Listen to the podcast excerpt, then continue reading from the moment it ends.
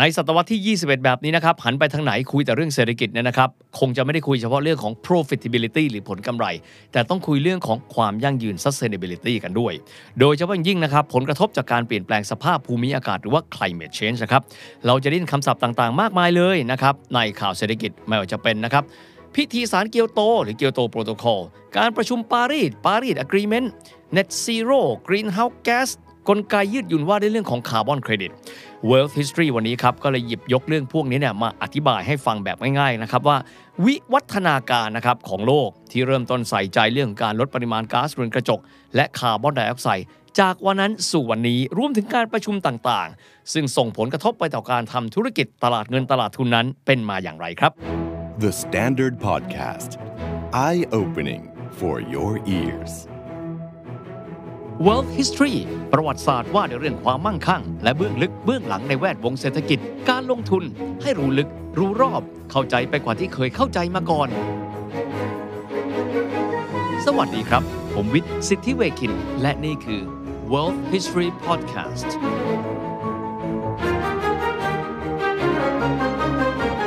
ในนี้ก็อยู่ในกรอบของข่าวเศรษฐกิจนะครับ ก่อนอื่นเลยต้องยกตัวอย่างให้เห็นภาพครับ โลกทุกวันนี้นะครับ เรามีขนาดของ GDP เนี่ยโดยประมาณ 96 ล้านล้านดอลลาร์สหรัฐคำว่าล้านล้านแสดงว่ามีเลขศูนย์เนี่ยทั้งหมด 12 ตัวด้วยกัน ตีเป็นเลขกลมๆก็ได้นะครับว่าสัก 100 ล้านล้าน US ดอลลาร์ก็คือ 1 แล้วมีศูนย์อีก 14 ตัว แต่เป็นเงินเหรียญสหรัฐนะครับ แต่ถ้าเกิดว่าเรามองย้อนกลับไปนะครับ สมัยสักประมาณ 120 ปีที่แล้ว คือประมาณสักปี 1870 แบบนี้เป็นต้นนะครับ หรือว่า 1,900 เราจะพบนะครับว่าขนาดของ GDP นั้นณเวลานั้นครับ อยู่เพียงแค่ประมาณไม่ถึง 1 ล้านล้านดอลลาร์สหรัฐนะครับมีความหมายว่าเศรษฐกิจนั้นเติบโตขึ้นมหาศาล หลายคนบอกว่าก็ดีไงชีวิตพวกเราดีขึ้น แต่การเติบโตขึ้นมานั้นมีเบื้องหลังอย่างหนึ่งครับ นั่นก็คือการใช้พลังงานอย่างมหาศาลเลย นับตั้งแต่การปฏิวัติอุตสาหกรรมเป็นต้นมา และพลังงานฟอสซิลที่เรานำมาใช้ในการปฏิวัติอุตสาหกรรม และเดินหน้าจนกระทั่งโลกเรามีมูลค่าทางเศรษฐกิจสูงขึ้นขนาดนี้ทำให้โลกของเราร้อนขึ้นมาเป็นที่เรียบร้อยแล้ว 1 องศาเซลเซียส ท่านอาจจะบอกว่าก็แค่ 1 องศาเอง จินตนาการดู ถ้าหากว่าท่านวัดประหลอดอุณหภูมิของตัวท่าน ร้อนขึ้นมา 1 องศา ท่านอยู่สบายไหมครับ ไม่สบายครับ ปัญหาก็คือเราจะต้องเดินหน้าธุรกิจต่อไป จะทำอย่างไรเพื่อเป็นการลดไม่ให้การเพิ่มขึ้นขององศานี้ แตะ2องศา เพราะถ้า 2 องศาเทียบกับตัวเรา ตัวเราร้อนขึ้น 2 องศา ป่วยแน่ ๆ โลกเราก็ป่วยเช่นเดียวกันครับ หันกลับมามองนะครับเรื่องของการตระหนักรับรู้นะครับเกี่ยวกับเรื่องของการเปลี่ยนแปลงสภาพภูมิอากาศและมลภาวะ เราย้อนกลับไปครับในยุคทศวรรษที่ 70 นะครับ มีความตื่นตัวกันแล้ว ในเวลานั้นนะครับสหภาพเศรษฐกิจยุโรป หรือที่เรียกกันว่า EEC ก็คือชีวิตที่แล้วของสหภาพยุโรปนะครับ เริ่มมาตรการในการบังคับผู้ผลิตยานยนต์ครับ ในช่วงทศวรรษที่ 50 60 70 อุตสาหกรรมยานยนต์เป็นอุตสาหกรรมที่เป็นกำลังขับเคลื่อน อุตสาหกรรมยุโรป และเติบโตรวดเร็วอย่างมหาศาลเลยนะครับ โดยณเวลานั้นครับสหภาพยุโรปเชื่อว่าอุตสาหกรรมรถยนต์ สร้างมลภาวะเยอะ โดยเฉพาะยิ่งการปล่อยก๊าซคาร์บอนไดออกไซด์หรือว่า CO2 มหาศาล ซึ่งถ้าจะว่าไปแล้วนะครับก๊าซคาร์บอนไดออกไซด์ที่มาจากท่อไอเสียรถยนต์นั้น มีสัดส่วนแค่ประมาณ 7-8%เท่านั้นเองนะครับของคาร์บอนไดออกไซด์ของโลก ในปี 1992 ครับ การประชุมสหประชาชาติที่ริโอเดจาเนโรบราซิล ได้มีการตั้งนะครับคณะกรรมการว่าในเรื่องการเปลี่ยนแปลงสภาพภูมิอากาศของสหประชาชาติ หรือที่ฝรั่งเขาเรียกกันว่า UNFCCC United Nations Framework Convention on Climate Change เป็นครั้งแรก ณ เวลานั้นถือเป็นหมุดหมายสำคัญนะครับ เพราะว่าทั่วโลกเริ่มตระหนักและให้ความสำคัญอย่างเต็มที่แล้ว หลายฝ่ายเริ่มพูดถึงคำว่าก๊าซเรือนกระจก รวมถึงในพิธีสารเกียวโตนะครับ ซึ่งเป็นเวทีในการถกแถลงเรื่องการลดสภาวะโลกร้อน และการเปลี่ยนแปลงสภาพภูมิอากาศ ได้มีการพูดถึงองค์ประกอบนะครับของก๊าซเรือนกระจกว่ามันประกอบไปด้วย 7 ตัวครับ ได้แก่คาร์บอนไดออกไซด์อันนี้มากกว่าครึ่งหนึ่ง มีเทน หรือว่า CH4 ไนตรัสออกไซด์หรือว่า N2O และยังมีเพื่อนๆของมันอีก 4 ตัวด้วยกันตัวที่รุนแรงที่สุดครับก็คือคาร์บอนไดออกไซด์นี่แหละครับ เพราะมันมีปริมาณมากกว่าครึ่งหนึ่งของก๊าซเรือนกระจกทั้งหมด ส่วนตัวที่รุนแรงกว่าคาร์บอนไดออกไซด์แต่อานุภาพการทำลายโลกของมันนั้น มากกว่าคาร์บอนไดออกไซด์ถึง 4 เท่าตัวก็คือมีเทนนะครับจำเลยหลักเลยครับของการปล่อยคาร์บอนไดออกไซด์ออกมาคืออะไรครับ พลังงานฟอสซิล ที่ถือว่าเป็น 89%เลยของคาร์บอนไดออกไซด์ของทั้งโลก และถือเป็น 69%ของก๊าซเรือนกระจกทั้งหมด ดังนั้นการลดการใช้พลังงานฟอสซิล คือความจำเป็นเร่งด่วนครับแต่ในเวทีเดียวกัน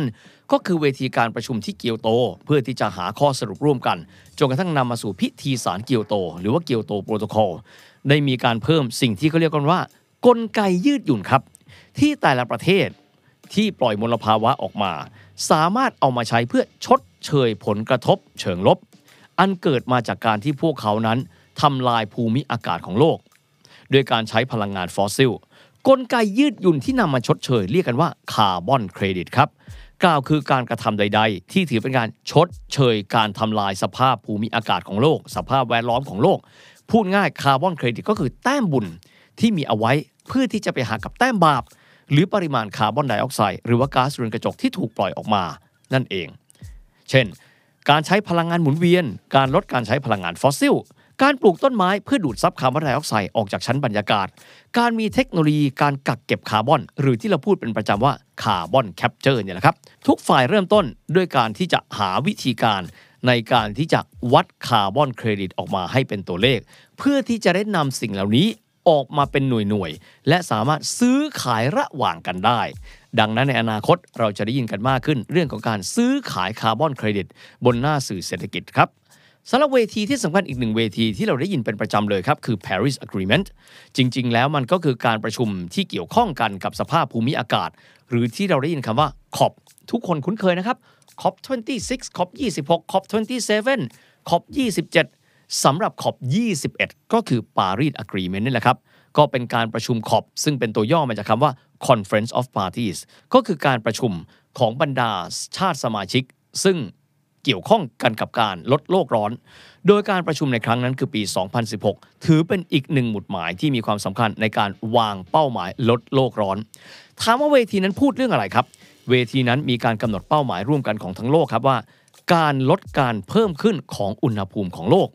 ดังที่เราได้บอกครับ นับตั้งแต่การปฏิวัติอุตสาหกรรม ปี 1850จากวันนั้นสู่วันนี้โลกของเราร้อนขึ้นไปแล้ว 1 องศาเซลเซียส ถ้าเกิดว่าเราเดินหน้าต่อไป โลกของเราจะร้อนขึ้นไปเรื่อยๆ เราเชื่อนะครับว่าถ้าหากว่าโลกร้อนขึ้นจากปี 1850 จนกระทั่งถึง 2 องศาแล้ว เราจะไม่สามารถที่จะดำรงชีวิตอยู่อย่างปกติสุขบนโลกนี้ได้ปารีสอะกรีเมนต์คือข้อตกลงที่จะบอกว่าทุกฝ่ายจะร่วมด้วยช่วยกัน ในการทำให้อุณหภูมิของโลกนั้น เพิ่มขึ้นอีกไม่เกิน 1 องศารวมกันแล้วต้องน้อยกว่า 2 องศาเซลเซียส จากนั้นได้มีการแบ่งความรับผิดชอบกันออกไป ว่าแต่ละประเทศจะมีเป้าหมายในการลดคาร์บอนไดออกไซด์และก๊าซเรือนกระจกด้วยวิธีอะไร และปริมาณเท่าใด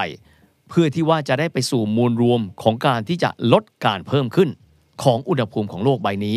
ให้ต่ำกว่า 2 องศาถ้านับย้อนกลับไปตั้งแต่การปฏิวัติอุตสาหกรรมหลังจากนั้นครับก็มีการกำหนดเป้าหมายในการลดคาร์บอนไดออกไซด์ที่เราเรียกกันว่า ความเป็นกลางทางคาร์บอน หรือว่า carbon neutrality บอกก่อนนะครับ เวลาที่เราพูดถึง carbon neutrality เรานับเฉพาะตัวที่ใหญ่ที่สุดของ 7 สมาชิกก๊าซเรือนกระจก นั่นก็คือคาร์บอนไดออกไซด์สำหรับอีกตัวหนึ่งครับ คือเป้าหมาย Net Zero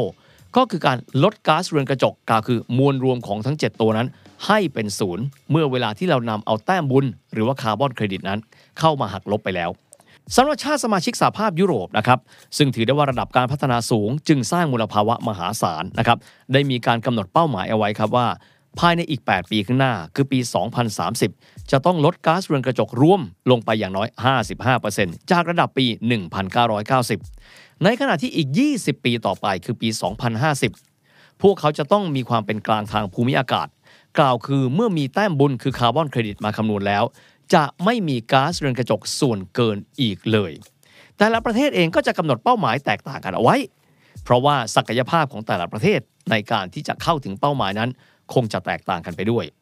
สานการประชุมขอบ 26 ซึ่งถือได้ว่าเป็นขอบที่ดังที่สุดสำหรับบ้านเรานะครับ ก็คือการประชุมขอบที่เมืองกลาสโกว์มณฑลสกอตแลนด์สหราชอาณาจักรในปีที่แล้ว เป็นปีที่พวกเราจะคุ้นเคยกันครับ เพราะว่าประเทศไทยของเราได้มีการประกาศเป้าหมาย ความเป็นกลางทางคาร์บอน หรือ carbon neutrality ในปี 2050 ก็คืออีก 28 ปีข้างหน้า และประกาศเป้าหมาย Net Zero ในปี 2065 หรืออีก 43 ปีข้างหน้า สถานการณ์ประชุม COP นะครับหรือว่า Conference of Parties นะครับล่าสุดนะครับซึ่งถือว่าเป็นครั้งที่ 27 ก็มีขึ้นที่เมืองชาร์มเอลชีคที่ริมทะเลแดงประเทศอียิปต์นะครับทั้งนี้ทั้งนั้นครับนอกเหนือไปจากความพยายามของแต่ละประเทศในการลดก๊าซเรือนกระจกและคาร์บอนไดออกไซด์ให้เป็นไปตามเป้าหมายที่สัญญาเอาไว้กับประชาคมโลก ยุโรปเองครับ มีการวางมาตรการที่เรียกกันว่า CBAM หรือว่า Cross Border Adjustment Mechanism กล่าวคือกลไกนี้จะเรียกเก็บภาษีเพิ่มเติมจากสินค้าบางประเภทที่ใช้พลังงานฟอสซิล ปริมาณสูงสูง และไม่สามารถที่จะลดก๊าซเรือนกระจกได้ พูดง่าย คุณปล่อยตดออกมาเยอะ คุณก็จะต้องจ่ายเงินเยอะตามไปด้วย หากคุณส่งสินค้าและบริการนั้นเข้าไปขายในยุโรป หลายประเทศเองนะครับใช้กลไกทางการคลัง เช่นการวางมาตรการใช้ภาษีคาร์บอน เก็บภาษีเพิ่มเติมสำหรับสินค้าและบริการที่ปล่อยมลภาวะเกินปริมาณที่กำหนดเอาไว้ สิ่งเหล่านี้ไม่ได้มีเพื่อใครนะครับ แต่มีเพื่อให้พวกเราทุกคนนั้น ยังมีโลกที่สามารถคงอยู่ได้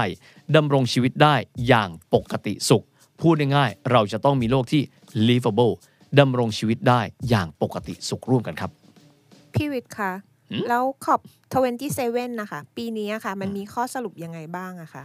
ข้อสรุปหลักๆนะครับก็คือการที่บรรดาชาติสมาชิกเห็นพ้องต้องกันนะครับว่ากลุ่มประเทศที่พัฒนาแล้วนะครับจะต้องมีการรวบรวมเงินกัน ลงขันกันเป็นกองทุนนะครับมูลค่า 1 ล้านล้านดอลลาร์สหรัฐ ในการที่จะเยียวยาผลกระทบ อันจะเกิดขึ้นกับประเทศที่กำลังพัฒนาครับเพราะประเทศที่กำลังพัฒนาก็ต้องยอมรับว่าศักยภาพในการที่จะลดก๊าซเรือนกระจก ลดคาร์บอนนั้นอาจจะน้อยกว่า นอกจากนี้ยังถือว่าเป็นกลุ่มประเทศที่มีการปล่อยมลภาวะนั้นน้อยกว่าด้วย แต่หลายประเทศอาจจะได้รับผลกระทบนะครับจากกรณีภาวะโลกร้อนเนี่ยมากกว่าประเทศที่พัฒนาแล้วซะอีก แต่ณเวลานี้ยังไม่สามารถคุยกันได้นะครับว่า เงิน 1 ล้านล้านดอลลาร์สหรัฐนี้ จะถูกนำไปใช้ในโครงการใด และกับประเทศใดครับพี่วิทย์คะแล้วตอนนี้เป้าหมายของประเทศไทยอยู่ stage ไหนแล้วอะคะ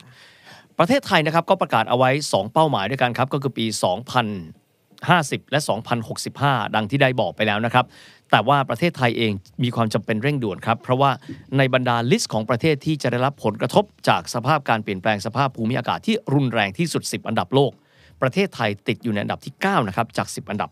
โดยสาเหตุลักษณะทางภูมิศาสตร์ ซึ่งเรามีพื้นที่ที่